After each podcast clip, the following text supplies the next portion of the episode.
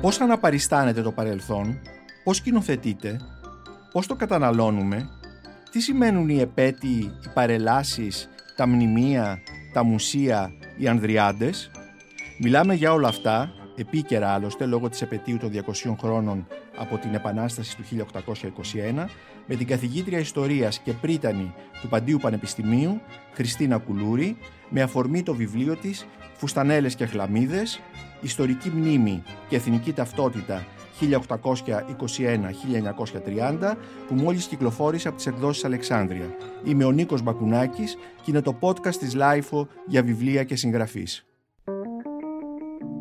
Είναι τα podcast της LiFO. Γεια σας κυρία Κουλούρη, ευχαριστούμε που είστε εδώ σήμερα στο στούντιο της LiFO για να μιλήσουμε για το πολύ πλούσιο, εμπνευστικό αλλά και πολύ μοντέρνο βιβλίο σας «Φουστανέλες και χλαμίδες». Καλημέρα. Εγώ ευχαριστώ πολύ για την πρόσκληση και για αυτή την ευκαιρία να μιλήσουμε για αυτό το βιβλίο. Ε, θα ήθελα να αρχίσω ε, με ένα επεισόδιο το οποίο ανοίγει το βιβλίο σας.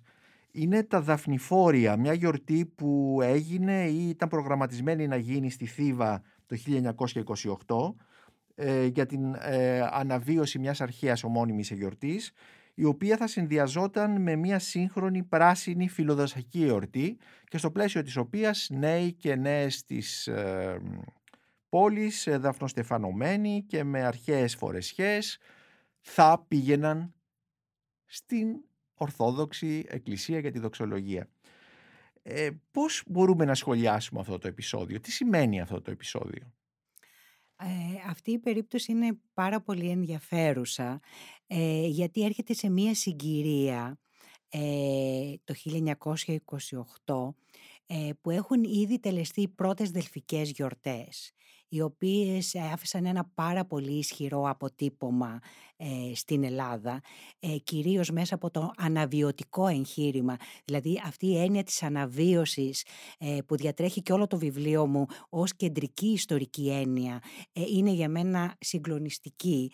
Δηλαδή ότι υπήρχαν άνθρωποι που πραγματικά πίστευαν ότι μπορούσαν να αναβιώσουν και να βιώσουν οι ίδιοι με το σώμα τους θα έλεγα, τις κινήσεις τους, τις σκέψεις τους ένα αρχαίο ε, ή όχι μόνο, ή και πρόσφατο παρελθόν, εν προκειμένου ένα αρχαίο παρελθόν και ότι εκεί σε αυτή την πόλη, τη μικρή επαρχιακή πόλη της Θήβας ε, προσπαθούν να συνδυάσουν κάθε μορφή αναπαράστασης του παρελθόντος και κάθε μορφή επιτελεστική θα λέγαμε.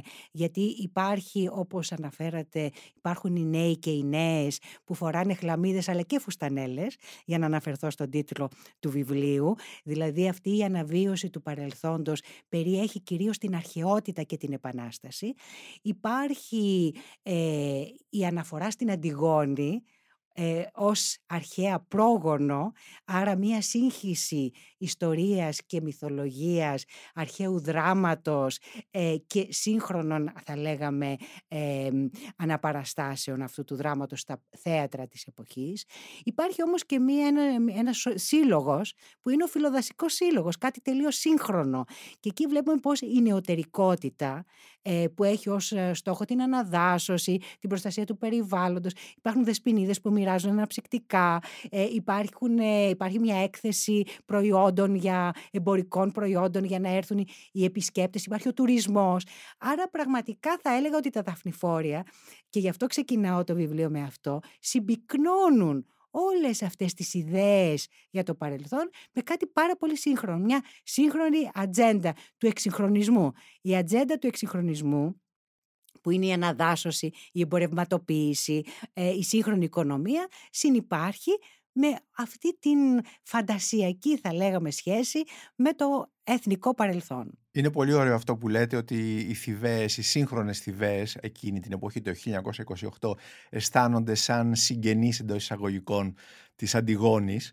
Όπως επίσης είναι πάρα πολύ ωραίο αυτό που λέτε με τις... Ε, ε, με, τις, με, με, με, τη γιορτή που γίνεται, που τρώνε, που πίνουν και αυτό μου θυμίζει, είναι πολύ συχνό σήμερα. Το βλέπουμε για παράδειγμα σε αναπαραστάσεις των μαχών του εμφυλίου πολέμου στις Ηνωμένες Πολιτείες που μετά γίνονται τεράστια τσιμπούσια, οι άνθρωποι πίνουν κτλ. κτλ. Ναι, Θα κάνω... Αν μου επιτρέπετε το πρότυπο, είναι πράγματι αυτά τα ιστορικά δρόμενα της Αμερικής που έχουν τεράστια επιτυχία εκείνη την εποχή. Δηλαδή τα πρότυπα όλα αυτά ε, δεν είναι ντόπια. Ε, έχουν έρθει, άλλωστε η Εύα Πάλμερ Σικελιανού ήταν αυτή ε, που κατεξοχήν έφτιαξε τις αρχές φορεσιές. Και... Άρα εδώ βλέπουμε μία όσμωση μιας δυτικής ελίτ ε, που ειδικά το Μεσοπόλεμο πια έχει κάποια διεθνή χαρακτηριστικά και μιας τοπικής επίσης ελίτ που δεν είναι μόνο η Αθηναϊκή αλλά είναι και η επαρχιακή και αυτό είναι το πολύ ενδιαφέρον. Δηλαδή ότι αυτά τα φαινόμενα δεν περιορίζονται στην πρωτεύουσα αλλά τελικά είναι δημοφιλή και έχουν αγγίξει και τις επαρχιακές πόλεις. Θα κάνω ένα άλμα τώρα στο χρόνο και θα φτάσω στους Ολυμπιακούς Αγώνες του 1904 ε, στους, του 2004, συγγνώμη, στους Ολυμπιακούς Αγώνες του 2004, της Αθήνας εννοώ, όπου εδώ έχουμε μία εορταστική πομπή, σκηνοθετημένη από έναν πολύ ταλαντούχο καλλιτέχνη, τον Δημήτρη Παπαϊωάννου, και ε, έχουμε κάτι που έχει τεράστια πύχηση και στην Ελλάδα και στο εξωτερικό. Και ήθελα να ρωτήσω αν αυτό είναι ένα είδος σκηνοθεσίας της ιστορίας, αυτό που είδαμε τότε. Απολύτως είναι απολύτως συγγενές με αυτό που και εγώ μελετώ στο βιβλίο μου, διότι έχει να κάνει με εικόνες, με το πώς φανταζόμαστε το παρελθόν και αυτές οι εικόνες είναι στερεοτυπικές. Και είναι στερεοτυπικές και μέσα από τα μάτια των ξένων. Δηλαδή, όταν ακούει η Ελλάδα ένας α, κάτοικος της Δυτικής Ευρώπης των Ηνωμένων Πολιτειών, τι σκέφτεται, γιατί σκεφτόμαστε με εικόνες κυρίως. Θα είναι ακριβώς αυτά τα αρχαία αγάλματα που έχουμε δει στα μουσεία, θα είναι πολύ λιγότερο οι βυζαντινές εικόνες και πολύ περισσότερο βέβαια οι νεότεροι Έλληνες, οι φουστανελοφόροι επαναστάτες, τους οποίους όπως και εγώ βλέπω ήδη όσο εξελίσσεται η Επανάσταση, ε, ζωγραφίζουν ε, ο Ντελακρουά και άλλοι ε, ζωγράφοι της Γαλλίας και κυρίως στη Γαλλία βεβαίως. Και αυτές οι εικόνες είναι που φτιάχνουν την αναπαράσταση, την τυποποιημένη, τον κανόνα θα έλεγα, γιατί εδώ μιλάμε για κανόνα. Έναν κανόνα που ακριβώς ξαναβρίσκουμε το 2004. Και το υλικό σας, το οποίο μελετάτε για να κάνετε αυτό το πολύ μοντέρνο, όπως είπα, σύγχρονο βιβλίο, ε, είναι κυρίως παραστατικό υλικό. Είναι, είναι εικόνες, είναι λιθογραφίες, ε, είναι βεβαίως ε, αγάλματα, ε, είναι παραστάσεις, είναι performances, το οποίο στα ελληνικά το ονομάζουμε, το έχουμε μεταφράσει ένας νεολογισμός ε, το performative, επιτελεστικό, το δεν ξέρω κατά πόσο, έχει περάσει βέβαια στις κοινωνικές επιστήμες αυτή η λέξη, αλλά δεν ξέρω κατά πόσο ε, ανταποκρίνεται στην, στην πραγματικότητα που υπάρχει πίσω από το performative, το επιτελεστικό.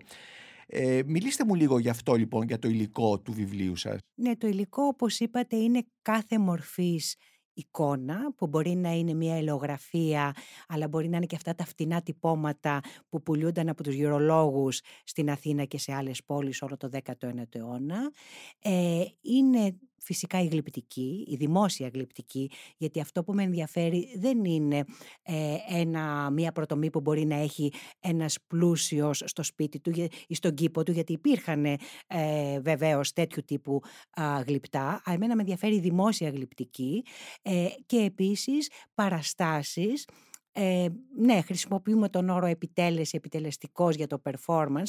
Είναι όλες αυτές οι σκηνοθετημένες, ε, δραματοποιημένες αναπαραστάσεις ε, του παρελθόντος ε, που τις βρίσκω τόσο στις, ε, στο αρχαίο δράμα και στις παραστάσεις αρχαίου δράματος ακόμη και στα αρχαία ελληνικά που κάνει ο Μιστριώτης για παράδειγμα στα τέλη του 19ου αιώνα αλλά ακόμη και στον Καραγκιόζη.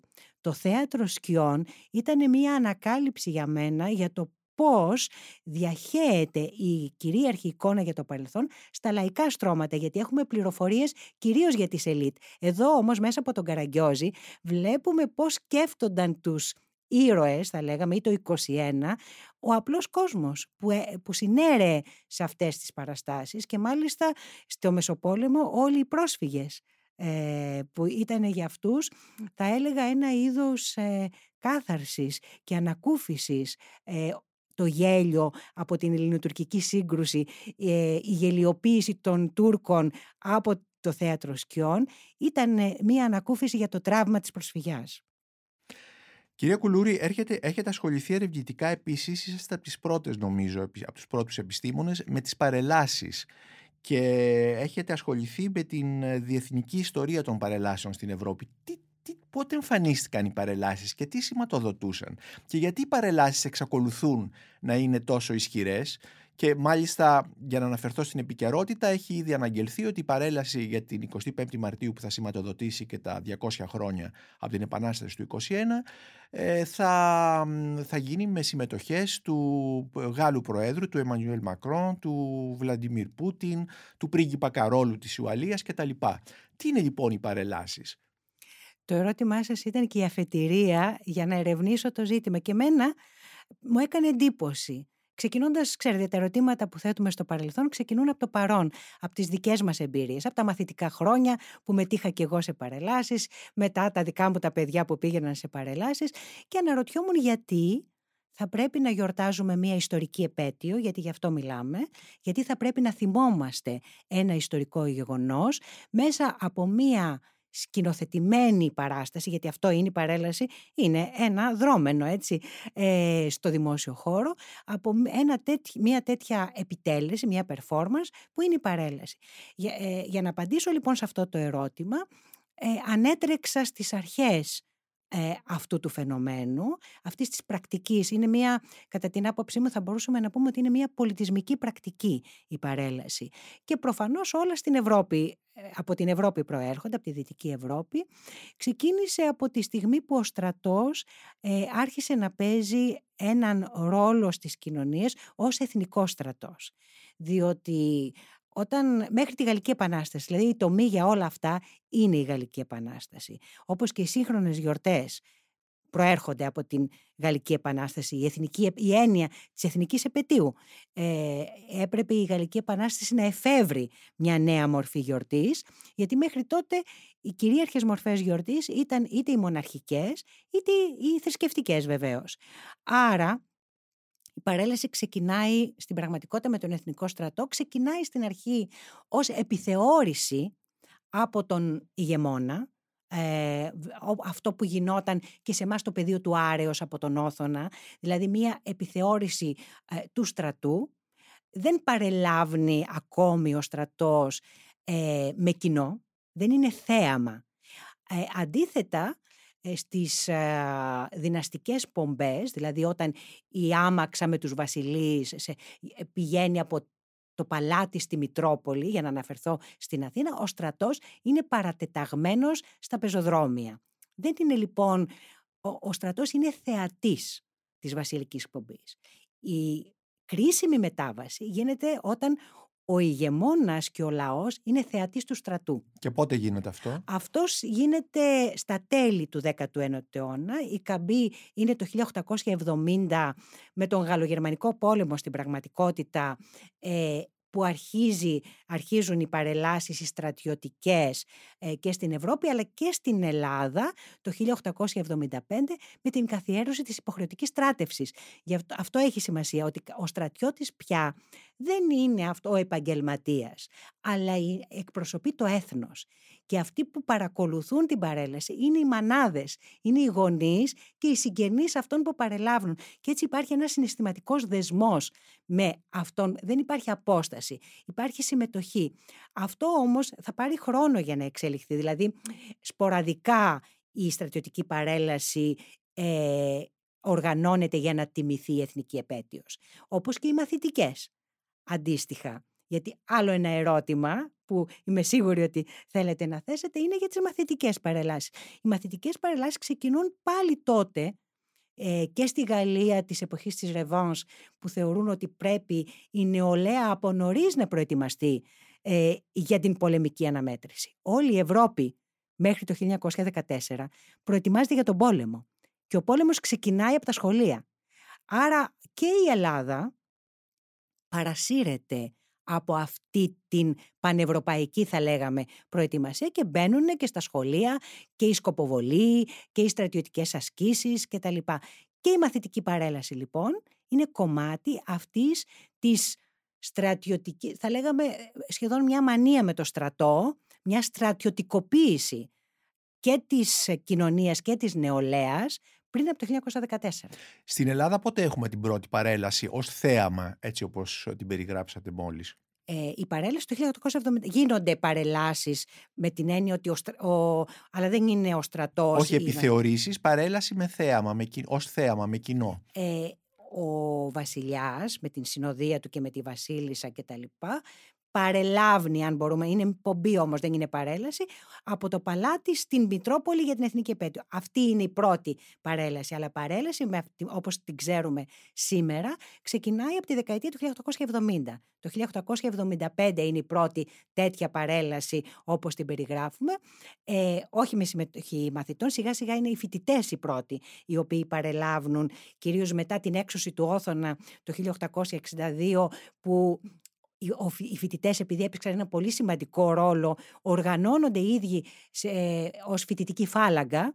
Άρα οι φοιτητές είναι οι πρώτοι και εν συνεχεία οι μαθητές. Αλλά στην Ελλάδα από το 1900-1901 βλέπουμε μαθητικές παρελάσεις ε, και σε επαρχιακές πόλεις. Χωρίς όμως να έχει θεσμοθετηθεί από το κράτος. Δηλαδή είναι κάτι το οποίο γίνεται ε, και έχει να κάνει και με την καθιέρωση της γυμναστικής ως υποχρεωτικού μαθήματος. Δηλαδή Ποτέ ένα φαινόμενο δεν είναι μεμονωμένο. Είναι πολύ παραγωγικό. Είναι μια σύμπτωση ιστορικών παραγόντων που οδηγεί στην καθιέρωση της μαθητικής παρέλασης.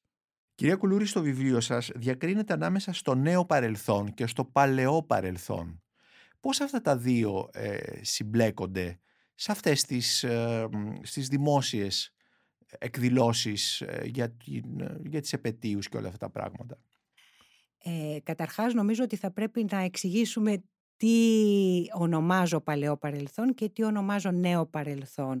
Παλαιό παρελθόν είναι το απομακρυσμένο παρελθόν, αυτό που περιλαμβάνει την αρχαιότητα, το μεσαίωνα Βυζάντιο και την επανάσταση από μια στιγμή και έπειτα. Ενώ νέο παρελθόν είναι το παρελθόν που ξεκινάει με τη δημιουργία του κράτους. Δηλαδή τα γεγονότα τα οποία συμβαίνουν μετά το 1830 που συνδέονται πρώτον με τη δυναστεία, επομένως με αυτό που ονομάζω θεσμική μνήμη, το πώς δηλαδή πρώτα η δυναστεία των Βίτελσμπαχ και εν συνεχεία ε, η δυναστεία των Κλίξμπουργκ προσπαθούν να δημιουργήσουν γεγονότα ε, που συνδέονται με τη δυναστεία για να νομιμοποιηθούν, άρα μία μνήμη της δυναστείας που πρέπει, προσπαθούν να την κάνουν εθνική ιστορική μνήμη και το άλλο είναι τα γεγονότα τα πολεμικά που συνδέονται με τη μεγάλη ιδέα ε, για παράδειγμα ο Κρημαϊκός πόλεμος, κυρίως όμως η ήττα του 1897 και εν συνεχεία η Βαλκανική πόλεμη, ο Πρώτος Παγκόσμιος Πόλεμος και η Μικρασιατική καταστροφή. Αυτά είναι τα γεγονότα που συμβαίνουν στην περίοδο που καλύπτει το βιβλίο, άρα μετά το 1830 ε, και, και προστίθενται ως, θα λέγαμε, στρώσεις μνήμης πάνω στο παλαιό παρελθόν. Το πιο συναρπαστικό είναι πως ο τρόπος που θυμόμαστε το παλαιό παρελθόν αλλάζει και διαφοροποιείται ακριβώς μέσα από τις νέες ιστορικές εμπειρίες. Δηλαδή, πώς ε, μετά την ήττα, καταρχάς πώς η ήττα αυτή του 1897 γίνεται αντιληπτή, Εννοείται την ήττα στον Ελληνοτουρκικό πόλεμο του 1897. Ακριβώς. Το οποίο ήταν ένα μεγάλο τραύμα για την ελληνική κοινωνία. Αναζητήθηκαν οι υπεύθυνοι ε, σε όλα τα επίπεδα. Αλλά στο επίπεδο της μνήμης ε, έχει ενδιαφέρον το ότι αυτό το γεγονός δεν απομνημονεύθηκε ως ήττα, ε, αλλά ως ένδοξη ήττα. Ε, και αυτό είναι ένα χαρακτηριστικό για τη μνήμη ολόκληρου του νέου παρελθόντος και αυτό είναι ένα έβριμα, ήταν ένα, μια ανακάλυψη για μένα. Ας πούμε για τη μικρασιατική καταστροφή θα περίμενα ε, μετά το 1923 να υπάρχει ένα αφήγημα που θα δίνει έμφαση στο τραύμα και στην απώλεια Παρόλα τα αυτά, το επίσημο αφήγημα, το οποίο καθιερώνεται από τα στρατιωτικά καθεστώτα του Μεσοπολέμου, τα οποία, να σημειώσουμε, ελέγχονται από Βενιζελικούς, είναι ένα αφήγημα επικό, δηλαδή της ένδοξης ε, πορείας του ελληνικού στρατού, που ακόμη και στην Ήττα εξακολούθησε να είναι γενναίος και ένδοξος. Άρα υπάρχει μια καθαρά πολεμική μνήμη, η οποία αποσιωπά την τραυματική πλευρά. Η μνήμη είναι μόνο για τα πολεμικά γεγονότα, είναι μόνο πολεμική; Προφανώς όχι. Ε, έχει όμως ενδιαφέρον ότι οι κυρίαρχες προσωπικότητες, οι ήρωες όπως λέμε, αν σκεφτούμε λίγο τους αγωνιστές της Επανάστασης, είναι κατεξοχήν οι πολεμικοί ήρωες. Και η ιστορική μνήμη, η επίσημη, αυτή που φτιάχνει το κράτος, ε, όταν παρεμβαίνει το κράτος, συνδέεται περισσότερο με πολεμικά γεγονότα και λιγότερο με πολιτικά. Για παράδειγμα, ε, ενώ ε, η πρώτη πρόταση για απομνημόνευση της Επανάστασης ξεκινάει με την Επίδαυρο, δηλαδή το πρώτο μνημείο που αποφασίζουν οι Έλληνες επαναστάτες να ανεγείρουν είναι ε, η δημιουργία του κράτους, το σύνταγμα της Επιδαύρου και η δημιουργία του κράτους, άρα είναι πολιτικό γεγονός, δεν θα υπάρξει μνημείο για αυτό το γεγονός ε, παρά μόνο πάρα πολύ αργά, ενώ έχουν μεσολαβήσει ανδριάντες για πολεμικούς ήρωες κτλ. Άρα, ναι, η έφαση είναι εκεί. Η μνήμη για τα πολεμικά γεγονότα του νέου ε, παρελθόντος. Για τα πολεμικά γεγονότα του παλαιού παρελθόντος, για παράδειγμα η Περσική πόλεμη, οι ε... μάχες, η δαυμαχία της Αλαμίνος που είναι και επίκαιρο γιατί την γιορτάζουν δεν ξέρω ε, τα τελευταία χρόνια συνεχώς ή η μάχη των Θερμοπυλών ή η μάχη του Μαραθώνος όλα αυτά δεν τα γιόρταζαν αυτά. Αυτά είναι καινούρια. Αυτές οι, οι, τα ιστορικά δρόμενα για τη Σαλαμίνα, για παράδειγμα που έχουν και ένα αρκετά έτσι κίτς θα έλεγα χαρακτήρα, είναι πρόσφατα. Τότε όχι. Ε, όλα, όλα τα γεγονότα τα οποία εορτάζονται ας πούμε, ή απομνημονεύονται συνδέονται με την ελληνική επανάσταση. Η, η αρχαιότητα περιβάλλεται με έγκλη και κύρος. Δεν έχει αυτό το συναισθηματικό βάρος που έχει ο αγώνας για την ανεξαρτησία.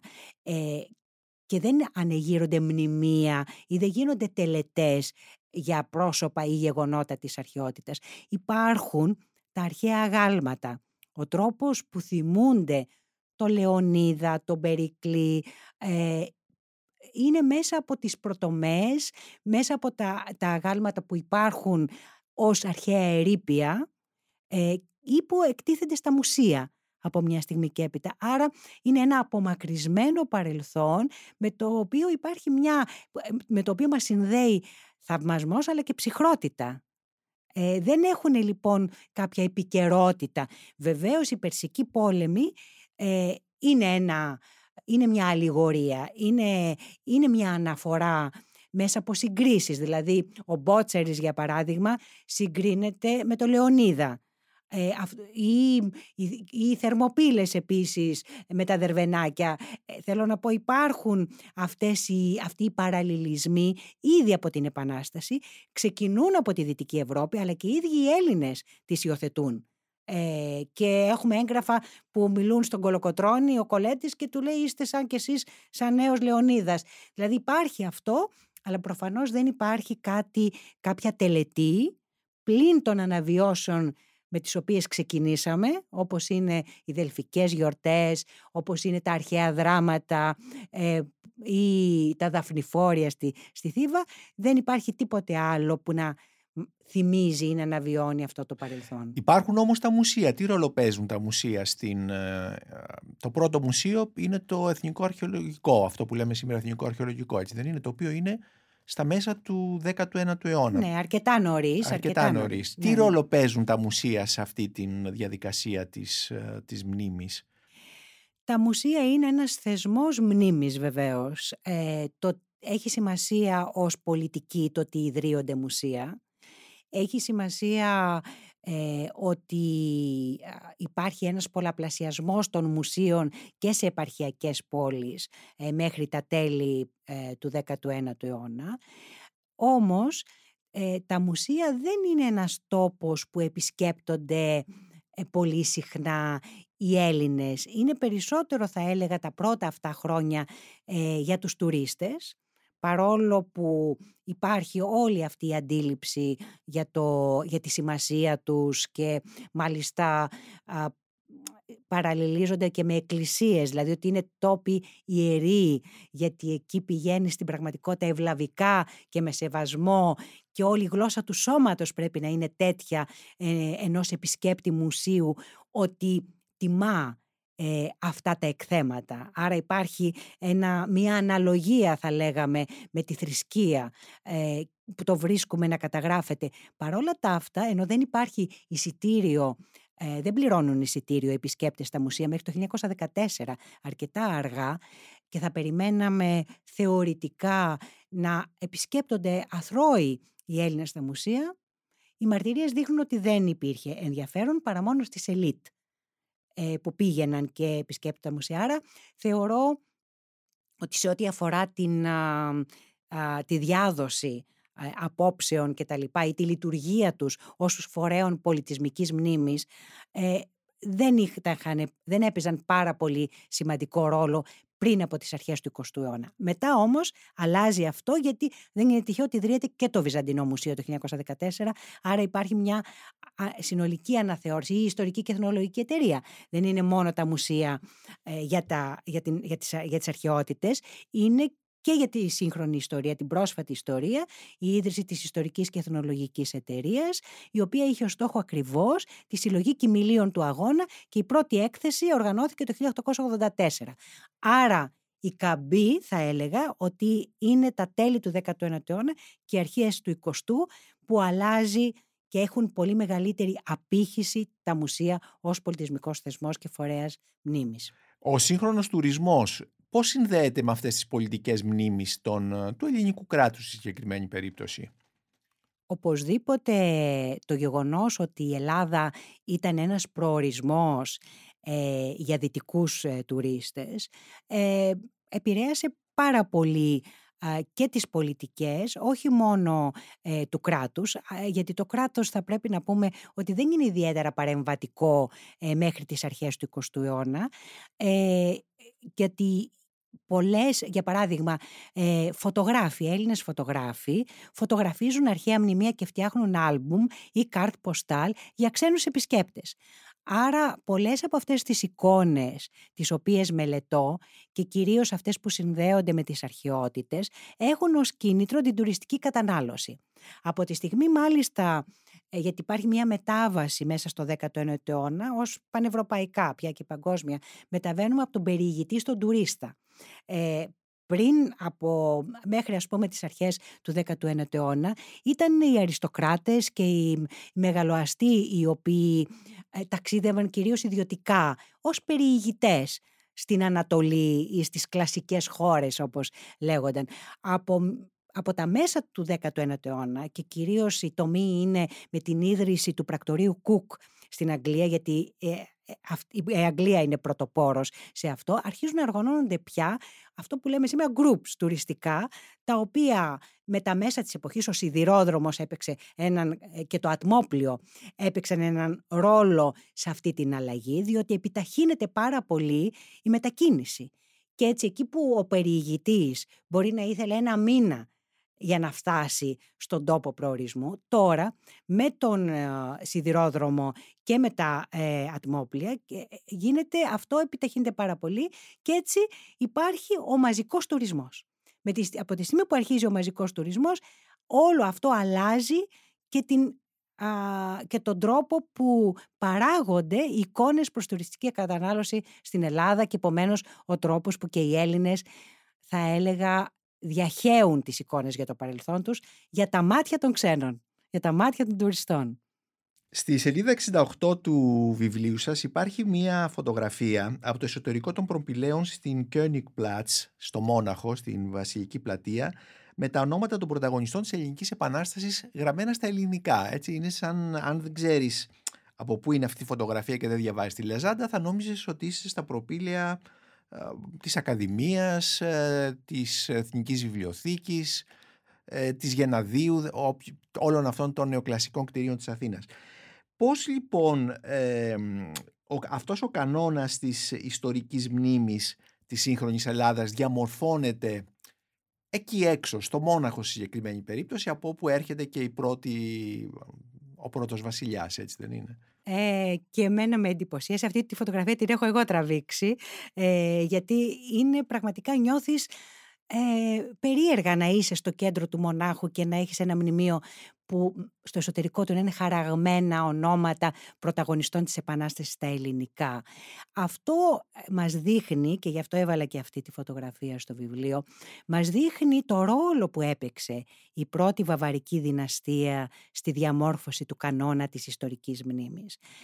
Αυτό το, τα προπήλαια έγιναν με παραγγελία του βασιλιά Λουδοβίκου του πρώτου της Βαβαρίας, ο οποίος ήταν και ο πατέρας του Όθωνα. Ο Λουδοβίκος είναι ο νους πίσω από την, τις πολιτικές μνήμεις που ο Όθωνας εκπώνησε στην Ελλάδα, μεταξύ των οποίων ότι φόρεσε και τη φουστανέλα. Ο Λουδοβίκος ο πρώτος ήταν μεγάλος θαυμαστής της αρχαίας Ελλάδας και ήθελε να κάνει το μόναχο την Αθήνα του ποταμού Ίζαρ. Τα προπύλα είναι ένα από αυτά τα δείγματα. Άρα στην Βαβαρία, στο κέντρο, στην πρωτεύουσα της Βαβαρίας έχουμε μια μικρή Ελλάδα και στην Αθήνα έχουμε μια μικρή Βαβαρία, η οποία όμως είναι η Ελλάδα της Βαβαρίας. Δηλαδή ο, ο, ο τρόπος και που οι Βαβαροί έβλεπαν την Ελλάδα. Άρα η νεοκλασική Αθήνα φτιάχτηκε ακριβώς επειδή υπήρχε το νεοκλασικό μόναχο. Δηλαδή ήταν η, η φαντασίωση των Βαβαρών να ξαναφτιάξουν την αρχαία Ελλάδα. Ο Όθωνας έκανε μια τελετή πάνω στον Παρθενώνα, έβαλε το, το ανάκτορό του θεμελιώθηκε με λίθο από τον Παρθενώνα. Ε, ο ίδιος, και αυτό ίσως δεν το έχουν προσέξει πολύ, απεικονίζεται στα προπήλαια του Πανεπιστημίου Αθηνών να φοράει αρχαία χλαμίδα και να περιστοιχίζεται από τις μουσες και τις επιστήμες ε, και πόσοι το έχουν προσέξει αυτό. Άρα εδώ έχουμε έναν πολύ ισχυρό σύνδεσμο παραγνωρισμένο ακριβώς επειδή η βαβαροκρατία προβλήθηκε ως ξενοκρατία και επειδή πράγματι ο Όθωνας ε, άσκησε μια πολιτική αρκετά αυταρχική που δεν τον έκανε δημοφιλή και οδήγησε και στην Επανάσταση του 1843 και στην έξωσή του του 1862, επειδή απέτυχε, έχουμε ξεχάσει το πόσο καθοριστική ήταν ε, η παρουσία των Βαβαρών στην δημιουργία του ελληνικού κράτους ακόμη και στην εικόνα του. Είμαστε, Αυτό που είναι η Αθήνα. Είμαστε λοιπόν παιδιά βαβαρών.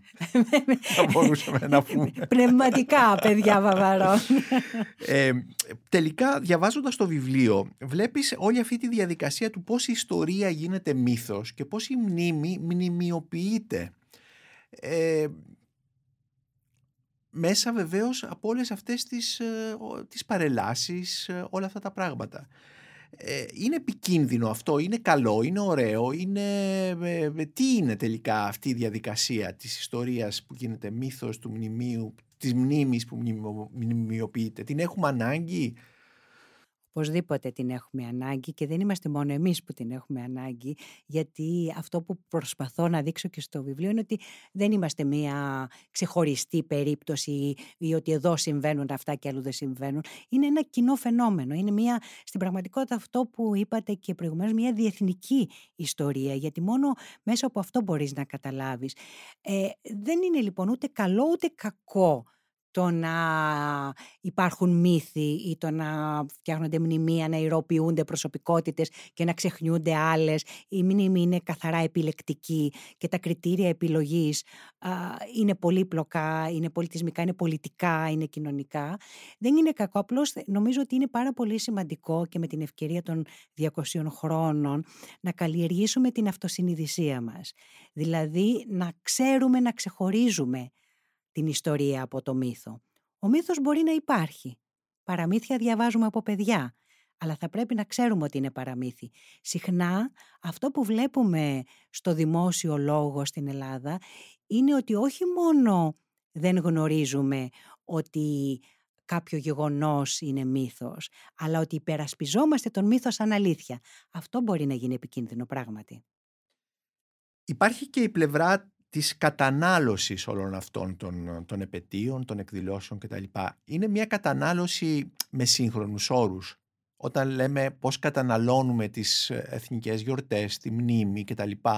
Αυτό προϋποθέτει μια καταναλωτική φιλοσοφία σημερινή ή, ή όχι; Η κατανάλωση ξεκινάει από τη Γαλλική Επανάσταση, όχι στην Ελλάδα βεβαίως, αλλά στη Δυτική Ευρώπη. Η Μαντάμ Τισό, για παράδειγμα, και, τα, και το Μουσείο των Κέρινων Ομοιωμάτων είναι, γεννιέται στη Γαλλική Επανάσταση. Αυτό τι σημαίνει; Ότι πληρώνεις εισιτήριο για να δεις ε, αναπαραστάσεις του παρελθόντος ή ομοιώματα προσωπικότητων, ιστορικών προσωπικότητων ή ε, υπάρχουν άλλα θεάματα ε, τα πανοράματα που εντοπίζετε και στο βιβλίο σας και αναφέρεστε σε αυτά. Ακριβώς. Ας πούμε η ναυμαχία του Ναβαρίνου ήταν ε, το θέμα ενός από αυτά τα πανοράματα. Ε, πανοράματα είχαμε και στους Ολυμπιακούς της Αθήνας το 1896 που πάλι ήταν θεάματα που αναπαριστούσαν ιστορικά γεγονότα στα οποία καταναλωνόταν το παρελθόν εάν θεωρήσουμε ότι ε, με εμπορικούς όρους κάποιος πλήρωνε για να τα δει όλα αυτά ή ότι υπήρχαν επιχειρηματίες οι οποίοι θεωρούσαν ότι μπορούσαν να επενδύσουν σε ένα θέαμα που είχε ιστορικό ε, θέμα, ιστορική θεματολογία. Αυτό βεβαίως ε, είναι πιο σποραδικό και πιο μεμονωμένο γιατί εξαρτάται από την αστικοποίηση της κοινωνίας, δηλαδή κατά πόσο ε, υπάρχει ένα μέρος του πληθυσμού που έχει επαρκές εισόδημα για να μπορεί ε, να πληρώσει για να δει τέτοια θεάματα. Άρα εδώ χρειάζεται αστική τάξη. Στην Ελλάδα λοιπόν αυτό αργεί και είναι συνάρτηση της δημιουργίας Της αστικής τάξης και γι' αυτό αυτά τα θεάματα παρουσιάζονται κυρίως στον 20ο αιώνα. Α πούμε αυτά που, τα θεάματα που οργανώνει το Λύκειο των Ελληνίδων ε, στο Παναθηναϊκό στάδιο απέφεραν εισόδημα. Ε, και μάλιστα σημαντικό κέρδος. Δεν ήταν δωρεάν, Μπορεί να υπάρχει η εντύπωση. Όλο αυτό λοιπόν, αυτά τα ιστορικά δρόμενα, ε, υπομπές ε, που οργανώνονται κυρίως στο Μεσοπόλεμο, ήταν εμπορικά θεάματα που εμπορευματοποιούσαν πράγματι το παρελθόν, αλλά οπωσδήποτε σε περιορισμένο βαθμό δεδομένης της, των, της οικονομικής δυνατότητας που είχε η ελληνική κοινωνία. Το βιβλίο σας, κυρία Χριστίνα Κουλούρη, ε, καλύπτει την περίοδο 1821-1930 και το 1930 το είναι ένα όριο ε, γιατί γιορτάζονται τα 100 χρόνια με καθυστέρηση βέβαια, προφανώς λόγω των πολεμικών γεγονότων, της Μικαστικής Εκστρατείας κτλ. Τα 100 χρόνια από την Επανάσταση του 21. Ε, επειδή τώρα ετοιμαζόμαστε, έχουμε αρχίσει ε, να γιορτάζουμε τα 200 χρόνια και μάλιστα on time ακριβώς, δηλαδή 2021 και όχι με καθυστέρηση. Ήθελα να σας ρωτήσω πόσο έχουν αλλάξει οι αναπαραστάσεις, ε, ο τρόπος οργάνωσης των επαιτίων κτλ. Ε, σε αυτά τα 100 χρόνια που πέρασαν, χοντρικά 100 χρόνια από το 1930 μέχρι σήμερα και κατά πόσο τα γεγονότα που μεσολάβησαν, κυρίως τα πολεμικά, δηλαδή ε, ο, ο, πρώτο, ο δεύτερος παγκόσμιος πόλεμος, μετά ο εμφύλιος πόλεμος, όλα αυτά, αλλά και η παρέμβαση της Χούντας, η οποία στηρίχθηκε πάρα πολύ ως προς την, στο φαντασιακό τέλος πάντων της εποχής, σε αυτού τους είδους της... Ε, Γιορτάστηκαν και τα 150 χρόνια από την Επανάσταση επί Χούντας το 1971. Βεβαίως. Πώς λοιπόν αλλάζει, αν θέλετε, όλη αυτή η, η αναπαράσταση, ας το πούμε έτσι, η, η μνημειοποίηση, η μνήμη, ε, η μυθοποίηση, η αναφορά στην ιστορία, όλα αυτά τα πράγματα. Καταρχάς να πω ότι το 1930 γιορτάστηκε η δημιουργία του κράτους. 100 ε, χρόνια από το 1830 ήταν βέβαια μια εκκρεμότητα όπως σωστά είπατε από το 1921 αλλά είπαν ότι τώρα γιορτάζουμε τη δημιουργία του κράτους το 1930, που ήταν βέβαια αποτέλεσμα της Επανάστασης. Ε, σε ό,τι αφορά το τι άλλαξε σε αυτά τα 100 χρόνια, σίγουρα άλλαξαν πολλά. Ήδη αναφέρατε μείζωνα γεγονότα. Ε, θα έλεγα ότι από όλα αυτά ο εμφύλιος πόλεμος ήταν το πιο καθοριστικό σε, ε, σε ό,τι αφορά τη σχέση μας με το παρελθόν, το μακρινό και το πρόσφατο. Αυτό σημαίνει ότι γεγονότα και πρόσωπα της Επανάστασης ε, απέκτησαν άλλη διάσταση, όπως για παράδειγμα ο Μακρυγιάννης, ο οποίος δεν ήταν ένας σημαντικός ήρωας μέχρι το 1930, ε, δεν υπάρχουν ε, απεικονίσεις του. Ε, ξεκινάει με τον Βλαχογιάννη βέβαια η ανακάλυψη ε, του Μακρυγιάννη, αλλά δεν είναι αποδεκτός ε, όπως συμβαίνει στη συνέχεια και ούτε αποκτά και ούτε βεβαίως είχε αυτή τη διάσταση του ήρωα της αριστεράς όπως θα λέγαμε. Άρα αν υπάρχει κάποια διαφορά είναι ότι μετά το 1930 αυτός ο διχασμός ε, που στην πραγματικότητα επεκτείνει τον εθνικό διχασμό βενιζελικών βασιλικών ε, από το 1915 και μετά που είναι πάρα πολύ ισχυρός και στο Μεσοπόλεμο. Ένας νέος διχασμός λοιπόν που είναι προέκταση του πρώτου ανάμεσα σε μια αριστερά και μια δεξιά ε, είναι το καινούριο που σημαίνει ότι εδώ, αλλά είναι κάτι προς μελέτη, υπάρχει ένα αριστερό πάνθεον ας πούμε ηρώων και ένα δεξιό αντίστοιχα. Ποιοι είναι στο αριστερό πάνθεον ηρώων. Ε, κοιτάξτε, εδώ ε, μπορεί να είναι και οι ίδιοι. Δηλαδή, για παράδειγμα, ε, ο, ο Καποδίστριας ε, είναι ήρωας και των δεξιών και των αριστερών, ανάλογα αν κάποιος θα δώσει έμφαση ε, από τη δεξιά πλευρά στην ισχυρή προσωπικότητα και στην ικανότητά του να διοικεί ή στη σύγκρουσή του με τους κατσαμπάσιδες και τους προεστούς και επομένως το λαϊκό του προφίλ. Άρα αυτό είναι και το ενδιαφέρον ότι οι ίδιοι, τα ίδια πρόσωπα, δεν βρίσκουμε καινούριους, αλλά οι ίδιοι ήρωες μπορεί να είναι λαϊκοί ή αστική, ας το πω έτσι, δεξιή ή αριστερή ή και γονότα επίσης. Αυτό που, είναι, που διαφοροποιεί είναι ο ρόλος της Εκκλησίας, για παράδειγμα. Εδώ υπάρχει μία διαφορά ε, σε σχέση με το ρόλο της Εκκλησίας. Ήδη βέβαια με τον Κορδάτο ε, από το 1924 μπαίνει μια, και το σκληρό και τον Κορδάτο μπαίνει μια νέα ερμηνεία, η οποία όμως το 1930 που τελειώνω εγώ αυτή την επισκόπηση είναι πολύ περιθωριακή. Μετά το 1930 όμως αναδεικνύεται σε κυρίαρχη στην ερμηνεία της αριστεράς για την Επανάσταση. Άρα θέλω να πω ότι υπάρχουν καινούργια πράγματα σε ό,τι αφορά την ερμηνεία και την ε, πρόσληψη της Επανάστασης. Όμως, παρόλα τα αυτά, στο, στην, στο επίπεδο της αναπαράστασης, ε, γιορτάζουμε με τους ίδιους τρόπους. Πάλι η Μπουμπουλίνα, ο Καραϊσκάκης και ο Κολοκοτρώνης θα είναι ε, στις ε, σχολικές αίθουσες, πάλι θα γίνει παρέλαση, πάλι τα ίδια ποίηματα θα διαβάσουμε, πάλι παρόμοιοι πανηγυρικοί θα εκφωνηθούν. Επομένως, δεν, σε, στο κομμάτι αυτό, και αυτό υποστηρίζω εξάλλου, είναι ότι το 1930 αυτά έχουν παγιωθεί. Έχουν, ε, έχει δημιουργηθεί ο κανόνας, ο οποίος στην πραγματικότητα δεν θα αφισβητηθεί το σκληρό του πυρήνα μέχρι σήμερα. Κυρία Κουλούρη, ευχαριστούμε πάρα πολύ για αυτή την ε, ενδιαφέρουσα συζήτηση και για την ε, επικαιρότητα αλλά και την ε, διαχρονική σημασία που έχει το βιβλίο σας «Φουστανέλες και Χλαμίδες» που μόλις κυκλοφόρησε από τις εκδόσεις Αλεξάνδρεια. Εγώ σας ευχαριστώ πάρα πολύ για την πρόσκληση και την πολύ ενδιαφέρουσα συζήτηση. Είναι τα podcast της LiFO.